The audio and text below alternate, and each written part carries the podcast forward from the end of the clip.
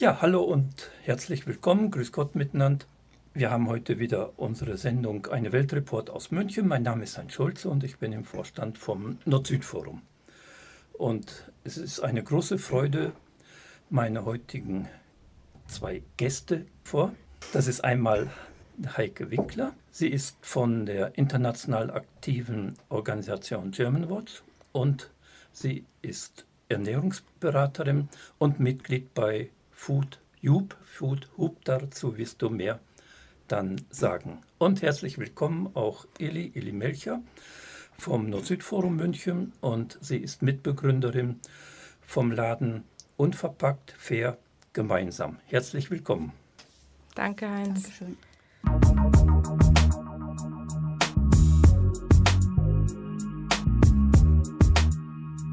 Das ist Politik. Du sitzt auf was und gibst es niemals her. Auch wenn du selber gar nicht alles brauchst. Karl Ameri. Ja, dann schauen wir heute mal. Vor einem Jahr haben also zwei Läden in München eröffnet. Das wäre jetzt nun kein Thema für unseren Eine Welt Report, aber es sind Läden, die sich von anderen Lebensmittelläden sehr, sehr unterscheiden. Und dann fangen wir mit dem ersten solidarischen Mitmach-Supermarkt FoodTube an. Und zur Vorbereitung auf unsere Sendung habe ich mich mal schlau gemacht und habe dann gelesen, FoodTube ist eine zentral gelegene Einrichtung mit einer Geschäftsführungsstruktur, die Aggregation, Lagerung, Verarbeitung, Verteilung und oder Vermarktung von lokal, regional produzierten Lebensmitteln erleichtert. Und dann heißt es noch, diese genaue Kenntnis von woher die Produkte kommen, erleichtern es den Verbraucherinnen und Verbrauchern, die Herkunft der von ihnen gekauften Produkte zu verfolgen. Stimmt es so? Kann man das auch einfacher sagen, Heike? ich würde es mal ausprobieren. Also ausgesprochen wird das Food Hub. Ja. Äh, Englisch. Und es ist, hast du schon ganz gut erklärt, also bei dem Food hier in München, das ist auf den ersten Blick, sieht das aus wie ein ganz normaler Lebensmittelmarkt mit dem Ziel, nachhaltig erzeugte Lebensmittel, vor allem aus ökologischer Landwirtschaft, direkt von den regionalen Erzeugerinnen und Erzeugern in den Laden zu bringen.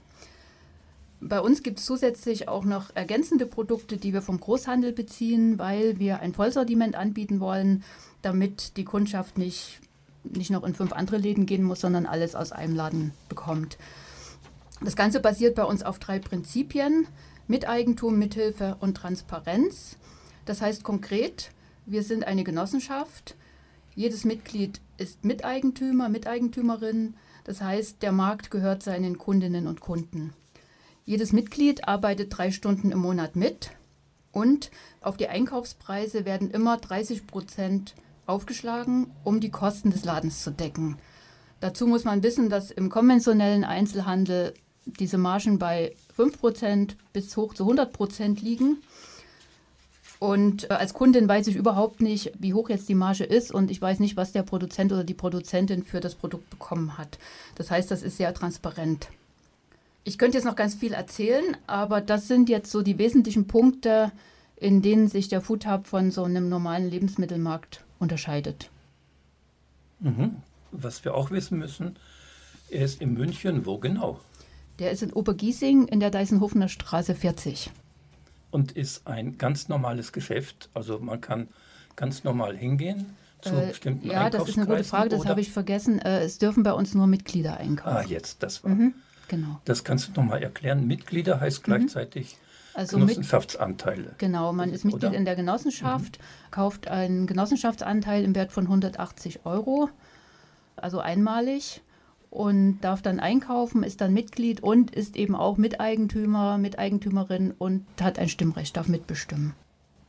Und du sagst hinterher, wie man die genauen Infos bekommt, um sich genau schlau zu machen, wie man das dann macht, dass man Mitglied wird. Also mhm. ist dann wichtig zu wissen, also es ist gut, sich zu erinnern, Mitglied, Genossin, Genosse zu werden, mhm. damit man dann einkaufen kann.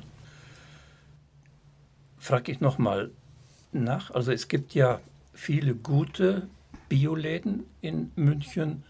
Gibt es sagst du noch mal den Unterschied zu normalen Bioläden, weil eigentlich sind wir immer auch dabei, den biologischen Landbau und Bioläden mhm. zu unterstützen. Mhm.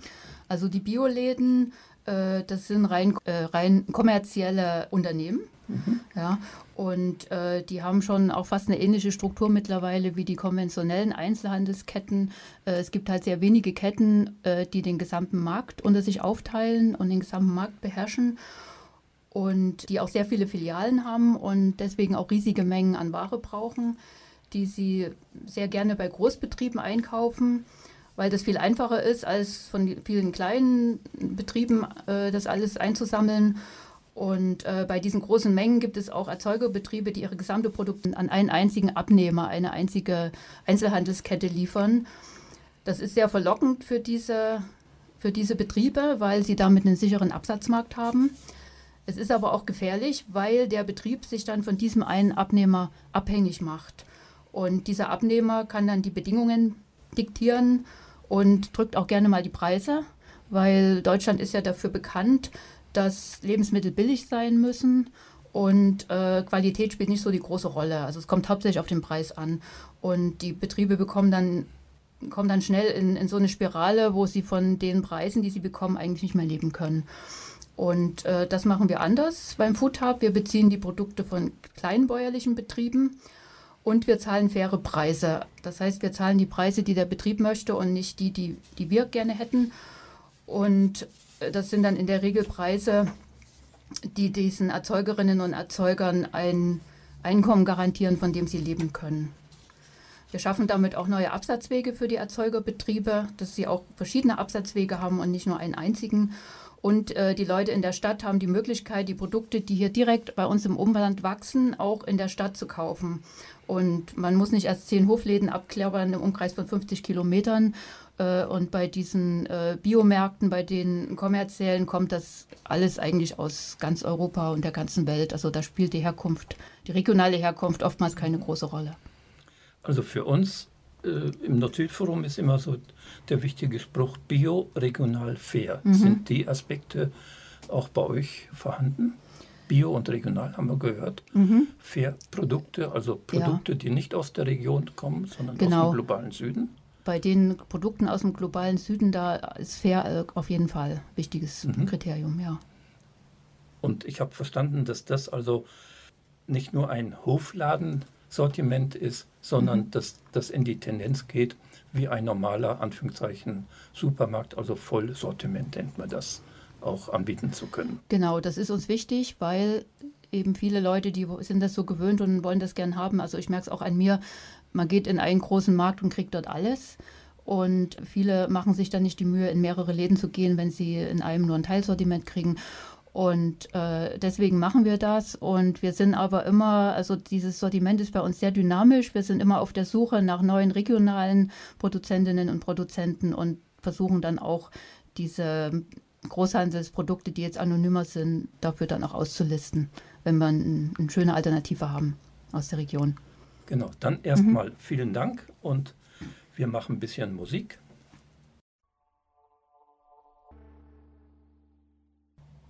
Ja, wir machen weiter mit unserem Eine Welt Report aus München. Heute mit der Eli vom Nord-Süd-Forum und Unverpackt Laden und von, mit der Heike von Food Up. Ja, Eli, jetzt gucken wir. Du bist aktiv an Mitarbeiterin im Nord-Süd-Forum, das lassen wir jetzt ein bisschen, sondern du bist heute hier als Mitgründerin von einem ganz speziellen Laden, nämlich unverpackt, fair und gemeinsam. Das müsstest du auch ein bisschen genauer erklären, was sich dahinter verbirgt. Ja, hallo, schönen Abend zusammen. So ist es. In meinem Ehrenamt bin ich eigentlich noch äh, zunächst gar nicht im Unverpacktladen, sondern in einem Nachhaltigkeitsnetzwerk in Unterföhring aktiv. Da geht es uns darum, einfache Angebote und Aktionen zu machen, um, um das nachhaltige Leben wirklich einfach niedrigschwellig ähm, in unserem Ort zu leben. Und aus diesem Netzwerk heraus ist eben ein Projekt entstanden, ähm, der Unverpacktladen. in Unterföhring. Wir haben dazu eine Genossenschaft gegründet, also so wie ihr auch, Heike, für den Food Hub haben wir auch eine Genossenschaft gegründet, ähm, die Unterföhring miteinander, um miteinander, also gemeinsam mit vielen Menschen zusammen eine Ladenfläche, die die Gemeinde ausgeschrieben hat, ähm, uns darauf zu bewerben und dort einen nachhaltigen Laden zu betreiben. Genau, und das schaut so aus, ihr müsst euch das so vorstellen, in Unterföhring an der S-Bahn-Station gibt es ein, eine relativ moderne S-Bahn-Halle. Da gibt es zwei Läden und einer davon ähm, ist jetzt unserer, der mhm. Unverpacktladen, der ähm, ein Laden ist, ein Café ist mit Mittagstisch, ähm, auch Catering anbietet und was mir besonders wichtig ist, auch ähm, Platz hat für Bildungsarbeit. Was es genau heißt, sage ich gerne noch später was dazu. Mhm. Vielleicht erstmal zum Laden, einfach um auch so ein bisschen einen Vergleich zu haben zum Food Hub ähm, oder auch die, die Parallelen zu sehen. Ähm, wir haben auch ein Vollsortiment, also Obst, Gemüse, Getreide bis hin zu Milchprodukten, ähm, Süßen, Backwaren. Es gibt alles, was, ähm, was man für den alltäglichen Bedarf braucht, auch Reinigungsmittel, ähm, Pflege, also Shampoo, Seifen und so weiter. Und ähm, das unverpackt einkaufen, das klingt immer so ein bisschen umständlich. Es ist auch umständlich, wenn man sonst normal im Supermarkt einkauft oder im Discounter. Ähm, denn am besten bringt man die Behälter, ähm, indem man seine Nudeln oder Linsen oder ähm, Cherrytomaten reinfüllen will, mit. Ob das jetzt eine äh, Kunststoffdose ist oder eine Metalldose oder ein Beutel, das bleibt jedem jeder selbst überlassen, auch wie die eigenen, was der eigene Haushalt sozusagen hergibt. Also das ist sozusagen der eine Bereich im, im Laden. Man füllt sich ab und kauft nur die Menge, die man auch wirklich braucht. Also wenn ich keine 500 Gramm Nudeln brauche, weil das zu viel ist, dann kaufe ich halt nur 300. Mhm. Genau. Der andere Bereich ist eben unser Café, das natürlich im Laden auch drinnen ist, wo uns wichtig ist, dass wir eben Obst und Gemüse, das wir nicht mehr verkaufen können, auch ähm, noch eine Chance bekommt. Es ist ganz gut. Es ist ganz gut für die Kundinnen, für die, weil die Preise, weil wir die Preise dementsprechend auch niedrig machen können. Unsere Kaffee, äh, Kuchen, Suppen, Paninis, die wir machen, können wir einfach Obst und Gemüse verbraten, verkochen, ähm, mhm. die bei uns im Laden eh verkauft werden oder nicht mehr verkauft werden können. Gleichzeitig, und das war uns eben bei der Konzeption wichtig, haben wir einfach einen Ort, wo man einfach auch einen Kaffee trinken kann. Und das ist einfach auch wichtig für Veranstaltungen. Wir müssen nicht extern bei einer Veranstaltung externen Catering organisieren, eine Verpflegung organisieren, sondern können wirklich, egal ob das jetzt ein Workshop ist oder eine Abendveranstaltung, haben alles einfach direkt im Laden. Genau, und der dritte Bereich ist eben die Bildungsarbeit. Wir nennen, wir nennen das Bildung und Begegnung, weil der Ort an sich schon ein interessanter ist. Und der Föhring ist ein bisschen zweigeteilt. Einmal haben, die, haben wir die Seite, wo, wo die Menschen leben. Und auf der anderen Seite haben wir die Seite, wo ähm, Menschen arbeiten. Ähm, genau in der Mitte verläuft die S-Bahn und so sind wir schon so ein Mittel- oder Knotenpunkt und wollen eben auch, dass Leute sich begegnen können. Das heißt, es kann genauso eine Familie am Nachmittag vorbeikommen auf Kaffee und Kuchen, wie auch eine Person, die gerade aus der Arbeit rauskommt. Und ähm, konkret sieht unsere, unsere Bildungsarbeit so aus, dass wir Workshops, Veranstaltungen, im Moment sehr viele Kitas und Schulklassen durch unseren Laden führen, ähm, sie den Laden sozusagen erkunden lassen, was ist anders als in einem normalen Supermarkt. Ähm, genau, und mit ihnen verschiedene Themen natürlich ansprechen. Und das ist auch so das, was was mich mit dem Nord-Süd-Forum, wo, wo, sozusagen Nord-Süd-Forum und Unverpacktladen auch immer wieder zusammenkommen. Es sind verschiedene Nachhaltigkeitsthemen, ja, also unser Lebensstil, natürlich die Müllvermeidung, aber eben auch die Produktionsbedingungen, wie du Heike schon gesagt hast. Ähm, wie wird die, werden die Lebensmittel hergestellt und was für Produzentinnen unterstützen wir? Ähm, genau. Heinz, du wirst es bestimmt eh fragen. Unsere Schoko ist natürlich aus fairem Handel, von Fair Afrik, der fairsten ja. Schokolade, die es aktuell gibt. Ja. Genau, und in Afrika gemacht. Der Unterschied ist dann erstmal, was ich mitgekriegt habe, bei euch können alle einkaufen, muss man nicht Mitglied oder Genossin werden. So ist es, genau. Mhm. Und der jetzt Laden- und Begegnungszentrum ist an der S-Bahn in Unterföhring. In, genau, in der S-Bahn-Station. Ja? Also du kommst mit der S-Bahn ja. an, gehst eine Treppe hoch und bist da. Mhm. Jetzt äh, haben wir gehört, äh, Fairness ist mit viel Arbeit verbunden. Warum tut ihr euch das an? Einfach ein bisschen, also vielleicht, also ein bisschen einfacher gefragt, äh, wie kommt Mensch auf diese Idee und was ist denn alles zu tun, damit so eine Idee umgesetzt wird? Weil ich denke, das ist einfach wichtig. Das kommt nicht einfach irgendwo, dass ein Gönner kommt und sagt, hier habt ihr ganz viel Geld und macht das mal, sondern da steckt ja unheimlich viel Arbeit drin. Magst du anfangen, Heike? Von mhm. der Idee bis. Also, ähm, ich habe jetzt den Food Hub nicht mitgegründet. Ich bin da später erst eingestiegen. Ich glaube, zu dem Thema wird dann gleich die Eli was sagen, weil die den Laden mitgegründet hat. Ähm, ich kann gerne was dazu sagen, wie Mensch oder in dem Fall Frau dazu kommt, sich sowas anzutun, mhm. überhaupt äh, sich da zu engagieren. Also bei mir war es so, ich bin so in den 70er, 80er Jahren in der DDR sozialisiert worden. Da war das alles natürlich überhaupt noch kein Thema. Und ich bin eher so groß geworden, dass wir so sehnsuchtsvoll Richtung Westen geguckt haben und wollten auch diesen ganzen Wohlstand haben. Und ich habe dann Anfang der 90er Jahre in Heilbronn studiert und bin dort mit verschiedenen Menschen zusammengekommen, die mich auf dieses Thema gestoßen haben. Ja, es war für mich total neu und so diese ganzen globalen Zusammenhänge zu erfahren. Und ich hatte da so einige Aha-Erlebnisse und war eigentlich total empört und entsetzt und habe gesagt, das, das geht so nicht, da muss man doch was tun. Und meine erste Aktion damals war, als ich erfahren habe, dass in Südamerika der Regenwald abgeholzt wird, um Soja für unsere Nutztiere als Futter anzubauen, habe ich gesagt, so und jetzt esse ich kein Fleisch mehr. Und das habe ich auch beibehalten seitdem. Ich bin seit 30 Jahren Vegetarierin und gucke halt seitdem immer wieder, was kann ich in meinem eigenen Leben tun, um die Verhältnisse zu ändern, wo kann ich mich engagieren und bin halt auf die Art und Weise irgendwann auch beim Food Hub gelandet, weil so Ernährung auch ein Thema ist, was mich besonders interessiert. Ja, danke, dann gebe ich einfach weiter, Elli. Du hast da sonst genug zu tun. ja, das stimmt. Ja. Mhm. ähm, ja, mit zwei kleinen Kindern auf jeden Fall, aber vielleicht ist das genau auch eine Motivation gewesen.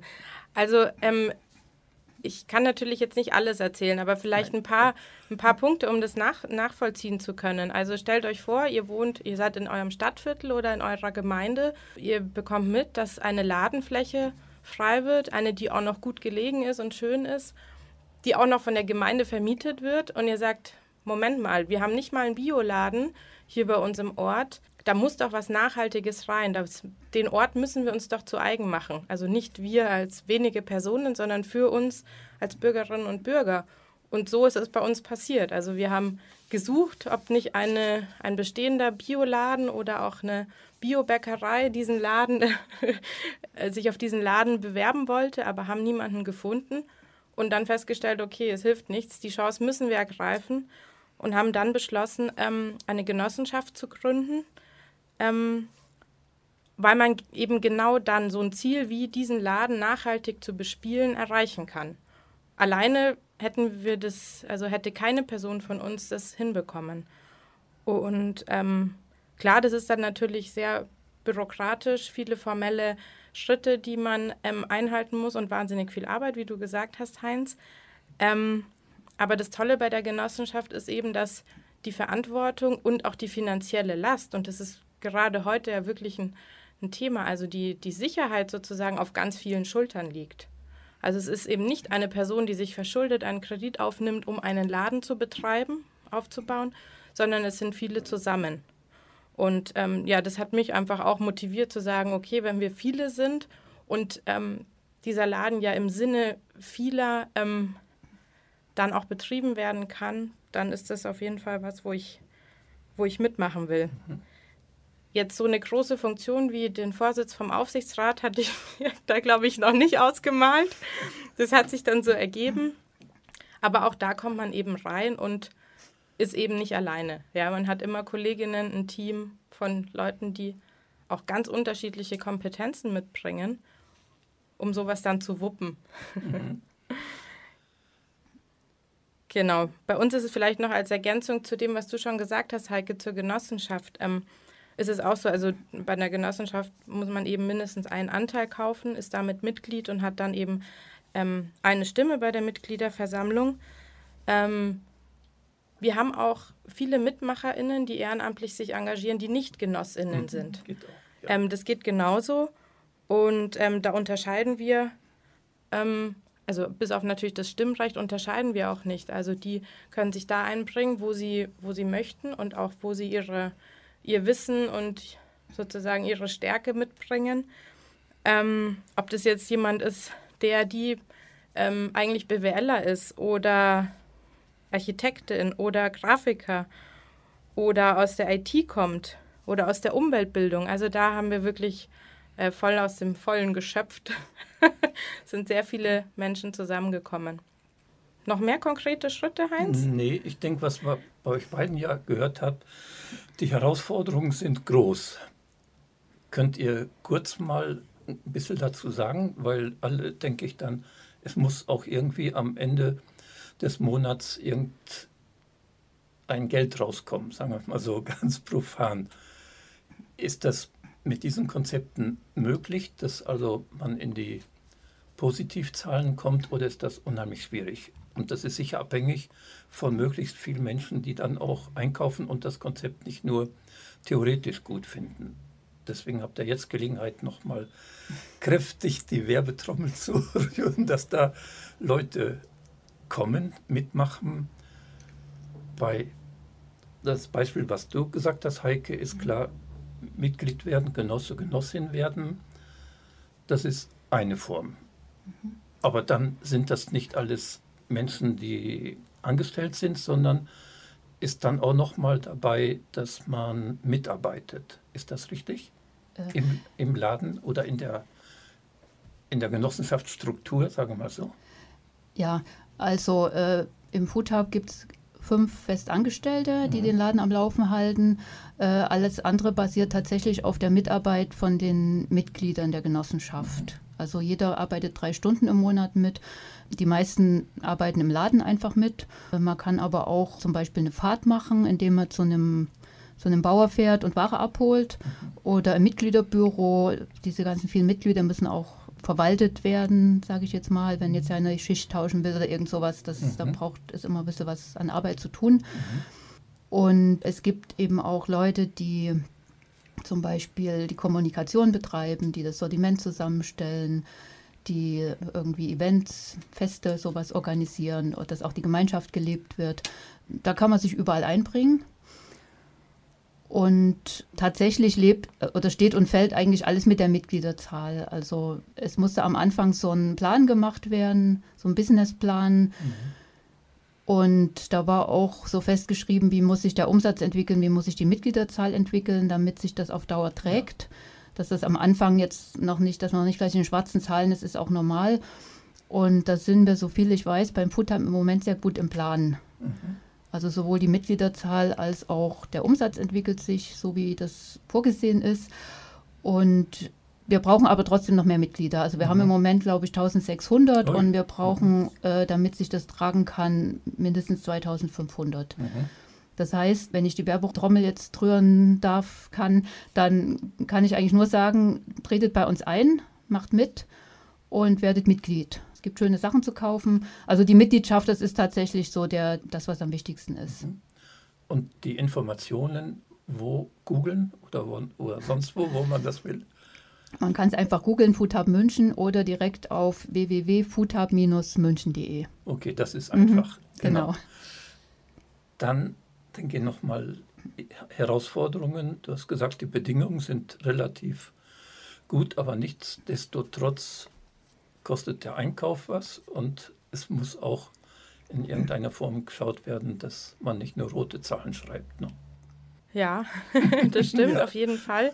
Das ist, ähm, genau, das ist bei uns im Laden ganz anders. Also und, äh, die Mitgliedschaft in der Genossenschaft, das war ähm, vor allem zu Beginn die, die Basis, um den Laden überhaupt bauen zu können. Also der das Kapital dafür zu mhm. nutzen. Und jetzt ist es so, dass wir natürlich darauf angewiesen sind, dass unsere Mitglieder, aber genauso alle anderen in Unterföhring und der Umgebung, auch Menschen, die dort ähm, zum Arbeiten kommen, ähm, im Laden einkaufen, im Laden Mittagessen, ihren Kaffee trinken, ähm, zu unseren Veranstaltungen kommen. Ähm, das auf jeden Fall. Also wie du gesagt hast, Heinz, wir haben jetzt ein Jahr offen und schwarze Zahlen schreiben wir noch nicht. Wir sind aber ganz guter Dinge. Ähm, gerade auch, weil einfach viele Leute ähm, ja einfach generell sozusagen das Weltgeschehen sehen und sagen, für ähm, ein nachhaltiges Leben und vor allem da, wo ich das leicht umsetzen kann im Alltag, ähm, da ähm, gebe ich auch gern mal mehr Geld aus oder mache mir die Mühe, äh, meine Behälter mitzunehmen. Also da sind wir guter Dinge. Ähm, wir merken es auch zum Beispiel an den Anfragen für Caterings oder generell für Veranstaltungen und ganz viel auch für Kooperationen, ähm, dass die Bekanntheit natürlich steigt ähm, und auch die, die Umsätze. Ähm, das ist ganz klar. Aber wichtig ist, glaube ich, an der Stelle auch zu sagen, dass es sozusagen nicht nur um das Finanzielle geht, sondern so ein Laden wie bei uns, der ähm, basiert sozusagen darauf, dass Menschen Zeit, Ideen, Energie, Kreativität reinstecken. Das heißt, es ist immer auch ein Faktor, ähm, wie viele Leute können sich und wollen sich dort engagieren, ähm, konkret ihre Ideen dann auch umsetzen. Ähm, als Beispiel, ähm, wer möchte sich ähm, möchte Zeit reinstecken, recherchieren, welche Produkte denn wirklich regional, welche wirklich fair, vielleicht sogar auch ohne einem Fair Trade Siegel, welche wirklich mhm. fair sind. Das kostet alles mhm. Zeit, die total gut investiert ist, ähm, aber natürlich irgendwo auch Ressourcen sind, die ähm, im Laden in der Genossenschaft aufgebracht werden müssen. Also beim Catering würde ich persönlich die Werbetrommel mitrühren. Also die äh, die Möglichkeiten, wo ich äh, bei Veranstaltungen eure tollen Produkte gegessen habe, die waren super lecker und super toll. Also alle, denke ich, die mm, ein, ein tolles Catering brauchen, einfach dann sich da melden. Und wenn so jemand was will, wo melden? Sagst du nochmal, wie man euch im Netz erwischen kann? Genau, auch in jeglicher Suchmaschine oder direkt unter UFG, das ist die Abkürzung für Unterföhring, deswegen UFG-unverpackt.de. Ähm, da findet ihr natürlich die Kontaktadresse. Oder ihr kommt direkt mal nach Unterföhring, es ist auch der Verringersee in der Nähe, kann man gut verbinden ähm, und schaut rein in den Laden. Ähm, es gibt noch eine Sache, die ist mir noch wichtig zu sagen, ähm, die auch Zeit kostet und die aber genau auch in der Genossenschaft, finde ich, so wichtig ist, ähm, nämlich auch Kritik als Anstoß zu nehmen, sich damit zu beschäftigen und Dinge auch auszudiskutieren. Ja? Was hat mehr, zum Beispiel, was hat mehr Gewicht? Bio oder plastikfrei oder fair und wie kriegt man das alles unter einen Hut? So als Beispiel. Also sich sozusagen nicht einfach ähm, den einfachsten Weg zu nehmen, sondern wirklich zu überlegen und abzuwägen, das kostet auch Zeit. Und das finde ich mhm. einfach auch wichtig zu sagen, dass diese kleinen Läden oder wir in, Engagierten in diesen kleinen Läden das auch machen. Und mhm. das natürlich ein großer Unterschied ist zu großen Supermärkten, zu Supermarktketten. Jetzt können wir uns wieder ein bisschen Musik. Sie sind schon lange Mitglied im Lora Förderverein? Das freut uns natürlich. Aber haben Sie schon versucht, Ihren Nachbarn, Ihre Freunde und Bekannte für Lora zu gewinnen? Nein? Na, dann aber mal los. Aufnahmeanträge zum Runterladen gibt's unter www.lora924.de. Noch einmal www.lora924.de.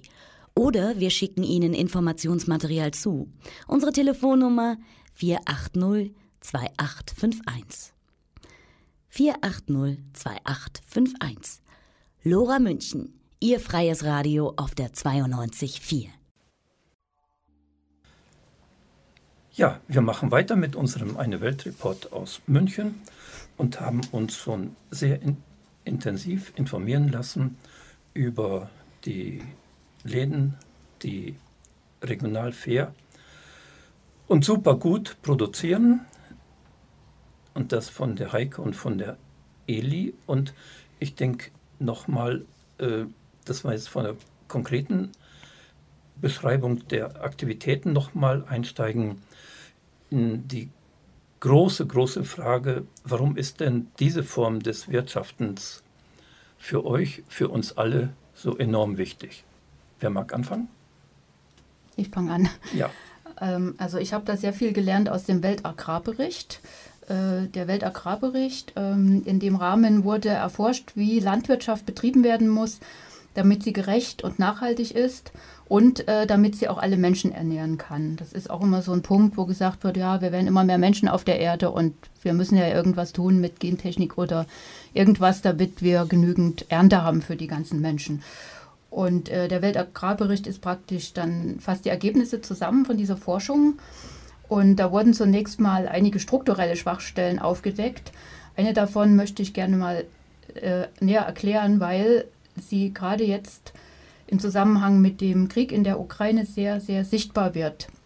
Und zwar ist das, dass die Welternährung auf wenigen Agrarrohstoffen, im Wesentlichen Reis, Weizen und Mais basiert und auf sehr wenigen Anbauländern.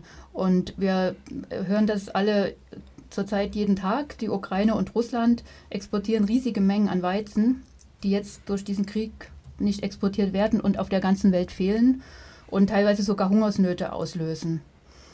Und äh, damit komme ich zu den Kernaussagen, wie eine gerechte Landwirtschaft aussehen muss, nämlich, dass Hunger nur vor Ort bekämpft werden kann. Dafür braucht man zwei Dinge. Zum einen äh, die Ernährungssouveränität, das heißt, dass Menschen und Staaten das Recht haben, ihre eigenen Agrarpolitiken und Ernährungspolitiken selbst bestimmen zu können, und zwar demokratisch. Und das Zweite, auf Grundlage der sogenannten Agrarökologie, das heißt, dass die Landwirtschaft fähig ist, sich ihren jeweiligen Umweltbedingungen anzupassen. Und äh, das alles ist nur möglich durch kleinbäuerliche und nachhaltige Landwirtschaft. Und einen letzten Punkt möchte ich dazu noch erwähnen, weil der auch sehr schön bei uns im Food Hub und sicher auch bei euch, Eli, realisiert wird. Und zwar, dass alle Beteiligten in Verbindung stehen müssen. Das heißt, die Menschen, die die Rohstoffe anbauen, die Lebensmittel, die sie verarbeiten, die sie vermarkten und auch die, die sie letztendlich essen. Und also das ist bei uns im Food Hub einfach so, wir wir kennen, wir kennen alle, wir holen uns die Lebensmittel bei denen, die sie herstellen äh, und, und wir essen sie auch selber. Mhm. Magst du ergänzen, Eli? Also warum diese Form des Wirtschaftens jetzt für dich, für euch so wichtig ist, da kannst du natürlich auch die Position oder die Ideen vom Nord-Süd-Forum gerne mit einflechten. Sehr gut, wunderbar. ähm, ich finde, ein, ein ähm, Stichwort, äh, Heike, das du genannt hast, ist, ist besonders wichtig, nämlich mitzubestimmen, Einfluss darauf zu haben, wie, wie man sich ernährt und wie man einkauft.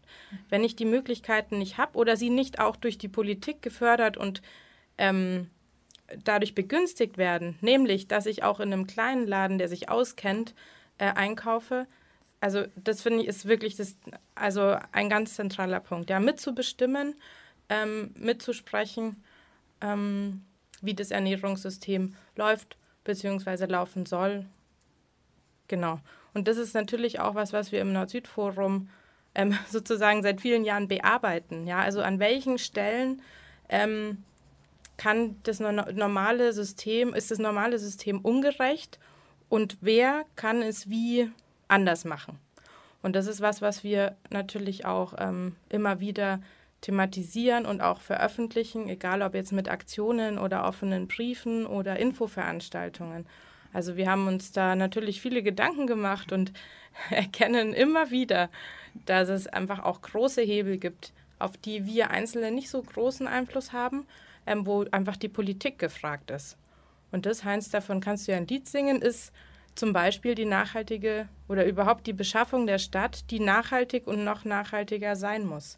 Das ist egal, was die Stadt einkauft, welche äh, ihre Kantinen, die Schulkostverpflegung und so weiter. Überall, wo die Stadt einkauft, muss einfach bioregional fair nicht nur draufstehen und mhm. sozusagen beschlossen sein, sondern auch umgesetzt mhm. werden. Also das ist ein ganz wichtiger Punkt ähm, in unserer Arbeit im Nord-Süd-Forum. Und ich finde auch sozusagen als Bürgerin ist es ist einfach nicht authentisch ähm, zu sagen, von den Bürgerinnen zu verlangen, dass man nachhaltig lebt und es dann nicht vorzuleben. Also da tue ich mich wirklich schwer und dann kommt es natürlich dazu, dass man die Politik nicht mehr ernst nimmt, ähm, wenn sie das eine predigt und das andere tut oder das andere fördert. Also ich denke nochmal, was mir bei dem, wie ihr das geschildert habt, äh, hört man doch unheimlich auch raus, dass euch diese Art, obwohl es viel Arbeit ist, sehr viel Freude macht und ihr seid überhaupt nicht auf dem Trip, immer man muss verzichten, um die Welt besser zu machen. Also das finde ich einen guten Beitrag, dass das also eine andere Form einfach ist, um äh, äh ja, äh, also ich wehre mich auch dagegen, dass man immer sagt, äh, um die Welt zu verändern, das ist allein Sache von uns Konsumenten. Da hast du ja recht, Elie, dass das also ganz stark auch die Sache der Politik ist, wie Politik steuert, wie was angebaut wird. Aber ich denke, in dem Fall, was ihr gemeint habt oder was ihr macht, ist auf jeden Fall dieses direkte Einkaufen eine konkrete Aktion gegen die großen Unternehmen, die einfach die Ernährungswelt, wenn man so will, beherrschen. Und dazu, äh, wenn das biologisch ist, kriegt man auch nicht den ganzen Schrott an Pestiziden zum Beispiel mit, mhm. wo auch Weizen aus Russland, mhm.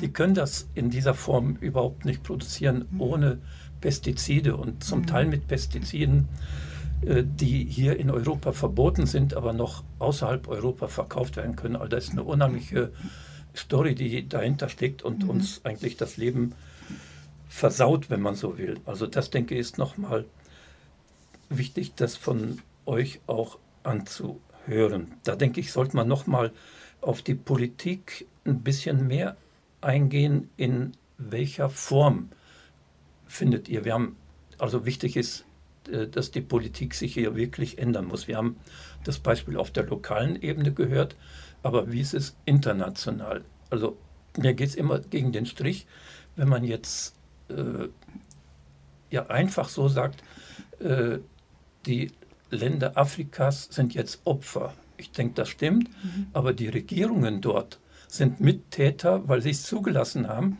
dass sie ihre guten Ressourcen verkaufen und dann den industriellen Schrott zum Beispiel kaufen. Natürlich immer mit großer Wirkung von den großen Konzernen, aber ich denke, Politik seht ihr mhm. Äh, also ziemlich stark an, ja, in, in der Pflicht. Könnt ihr nochmal sagen, mhm.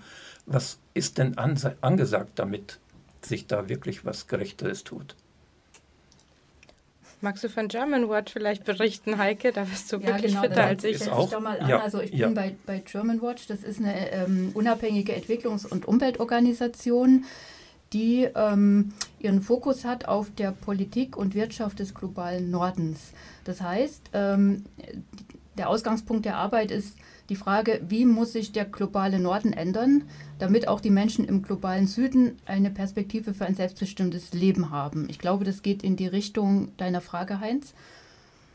Und ähm, da ist jetzt gar nicht so der Punkt, dass die Regierungen der Länder aus dem Süden jetzt, die machen sicher auch Fehler, aber natürlich ist die Politik, wie wir sie hier im Norden machen, auch mit Schuld an der ganzen Misere. Und das ist was, was eben, wo auch die Politik bei uns sich sehr ändern muss.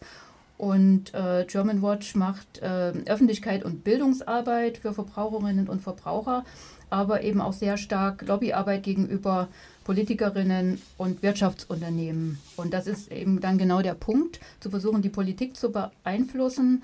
Und im Bereich ähm, Ernährung, Welternährung setzen sie sich zum Beispiel dafür ein, dass die deutsche und die EU-Agrarpolitik nachhaltiger werden. Und zwar in der Form, dass auch das Recht auf Nahrung in den Ländern des Südens nicht behindert wird. Zum Beispiel, indem diese ganze Exportorientierung mal aufhört oder indem globale Märkte reguliert werden, dass es nicht mehr diese unzähligen ähm, bilateralen Handelsabkommen, wie das mal mit TTIP und aktuell wieder äh, CETA mit Kanada geplant war und ist, dass ähm, einfach dieser ähm, ja, dass die Länder im Süden einfach besser auch ihre eigenen Produkte dann produzieren und auch selber absetzen können und nicht die Billigimporte von uns bekommen. Ja. Und ähm, also ich finde auch, dass die politische Arbeit total wichtig ist, weil die Politik die Rahmenbedingungen schaffen muss für Veränderungen. Ja. Und ohne diesen politischen Rahmen stößt auch unser zivilgesellschaftliches Engagement jetzt zum Beispiel in unseren beiden Läden oder was es da noch für Ansätze gibt bei uns, äh, das stößt dann auch immer wieder an Grenzen. Und andererseits ist es aber trotzdem wichtig, nicht zu warten, bis die Politik aus dem Knick kommt, sondern sich zu engagieren und trotzdem zu sagen, wir fangen jetzt einfach mal an, wir experimentieren jetzt mal, probieren, was geht, zeigen, was geht. Und wir signalisieren damit auch den Politikern und Politikerinnen, dass wir als Gesellschaft Veränderungen möchten, dass die auch möglich sind und dass wir einen echten Strukturwandel brauchen und dafür brauchen wir die Politik. Und den müssen wir einfach dann auch auf den Füßen rumtreten, wo immer es geht. Also äh, ich denke, wir bleiben einfach nochmal bei, bei dieser Frage der Verantwortung der Politik, damit man das Ganze nicht uns einfach immer mhm. in den Rucksack packen kann. Wir haben also weiter gehört, dass also wirklich wichtig ist im politischen Bereich, was weiß ich, die Handelspolitik auf EU-Ebene zu verändern, dass nicht immer die Großen was kriegt. Da gibt es den Spruch, der Teufel heißt immer auf den größten Haufen mhm. und das macht die Politik. Ich würde die Zeit nochmal gerne nutzen, Eli, dass du nochmal sagst, die in Richtung der Veranstaltungen, da läuft ja in der nächsten Zeit eine ganze Menge auch vom Nord-Süd-Forum oder vom German Watch, was denn jetzt eigentlich zur Vertiefung nochmal anstehen kann, damit wir das nicht vergessen. Ja, gerne. Wir laden euch direkt herzlich ein, ähm, am Mittwoch, den 20. Juli um 19 Uhr mit Heike und mir im Eine Welthaus München ähm, eine Doku anzuschauen über den Food Hub. Städter und Bauern werden Partner, so hat der BR die Doku genannt. Ähm, und danach wollen wir mit euch ins Gespräch kommen, Fragen beantworten. Ähm, ja, und über diese Themen, diese vielen Möglichkeiten, sich zu engagieren, ähm, ähm, sprechen. Genau, also das ist jetzt zwar am 20. Juli im Eine Welthaus um 19 Uhr.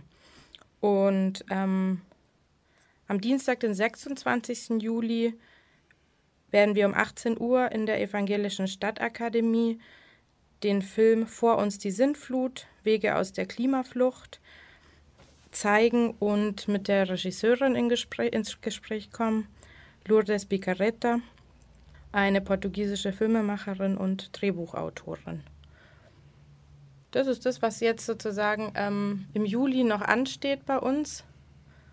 Im Herbst geht es dann weiter. Mhm, das machen wir bei den nächsten Sendungen. Ah, ich habe in einer in eigener Sache nochmal äh, von verschiedenen Gruppen, die zu Lateinamerika arbeiten, ist jetzt endlich mal angesagt und geplant, einen Lateinamerika-Tag zu machen. Das ist am 17. September im Amerika-Haus und da gibt es Kultur und auch Tanz und Themen, die aktuell jetzt Lateinamerika betreffen und da sind auch dann genau Themen dabei, die mit der Landwirtschaft, mit dem guten Leben, mit der Zerstörung des Regenwaldes und so weiter zu tun haben. Da kann ich vielleicht noch empfehlen, immer wieder auf unserer Webseite auch zu schauen, www.nordsüdforum.de. Ähm, da findet ihr das ganze Programm. Und German Watch, kannst du da nochmal sagen, ihr habt auch tolle Informationen und auch sicher eine Webseite. Einfach unter German Watch gucken. Ja, äh, www.germanwatch.org. Mhm. Ui, jetzt heißt es, jetzt müssen wir Schluss machen. Ich danke ganz herzlich euch beiden. Dankeschön, Heike, Dankeschön, Eli. Und wir sehen uns dann bei der einen und anderen Veranstaltung und hoffentlich auch viele, viele Leute. Servus. Ja, vielen Dank auch, dass wir da sein durften. Danke.